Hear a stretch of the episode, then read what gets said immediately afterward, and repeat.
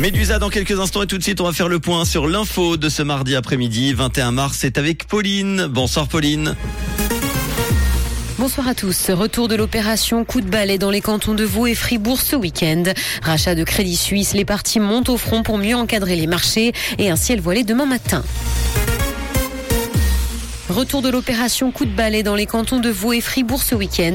Elle aura lieu les 24 et 25 mars. Pendant ces deux jours de sensibilisation, la population est invitée à participer à des actions de ramassage des déchets dans les espaces publics, le long des routes et des cours d'eau ou encore en forêt. L'abandon sauvage de déchets coûte quelques 200 millions de francs chaque année en Suisse. Rachat de Crédit Suisse, les partis montent au front pour mieux encadrer les marchés. Une session extraordinaire pourrait avoir lieu en avril au Parlement. C'est d'ailleurs tout l'encadrement des marchés financiers financier qui est désormais en discussion. Cette thématique s'impose donc au sommet de l'agenda politique à quelques mois des élections fédérales. Il est notamment question d'interdire les bonus des managers de Crédit Suisse.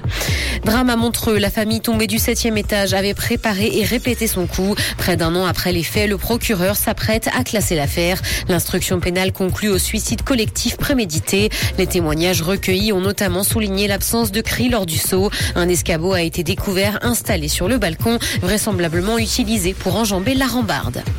Dans l'actualité internationale, guerre en Ukraine, le sommet entre Vladimir Poutine et Xi Jinping a débuté au Kremlin cet après-midi. Ce rendez-vous sera consacré au conflit dans le pays, mais aussi aux relations bilatérales entre Pékin et Moscou. Les deux chefs d'État ont déjà eu une discussion informelle qui a duré plus de 4 heures hier. Une fanfare a joué l'hymne des deux nations pour lancer le début de la rencontre officielle. Metaverse Second Life aura une application mobile 20 ans plus tard. L'éditeur a dévoilé les premières images de la version pour smartphone du jeu immersif. Le monde virtuel créé en 2003 a su maintenir une communauté active toutes ces années et avoisine le million d'utilisateurs. Les fidèles et nostalgiques du jeu pourront profiter de connexions 5G et de matériel plus performant que lors de la sortie de l'original il y a 20 ans. Selena Gomez est la première femme à atteindre les 400 millions d'abonnés sur Instagram.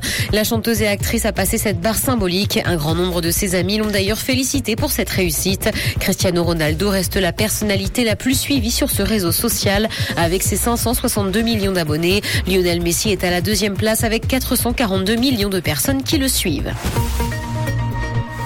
Le ciel sera voilé demain matin, mais le soleil sera tout de même présent. Côté température, le mercure affichera 2 degrés à Nyon et Yverdon, ainsi que 3 à Lausanne et Montreux. Bonne soirée à tous sur Rouge.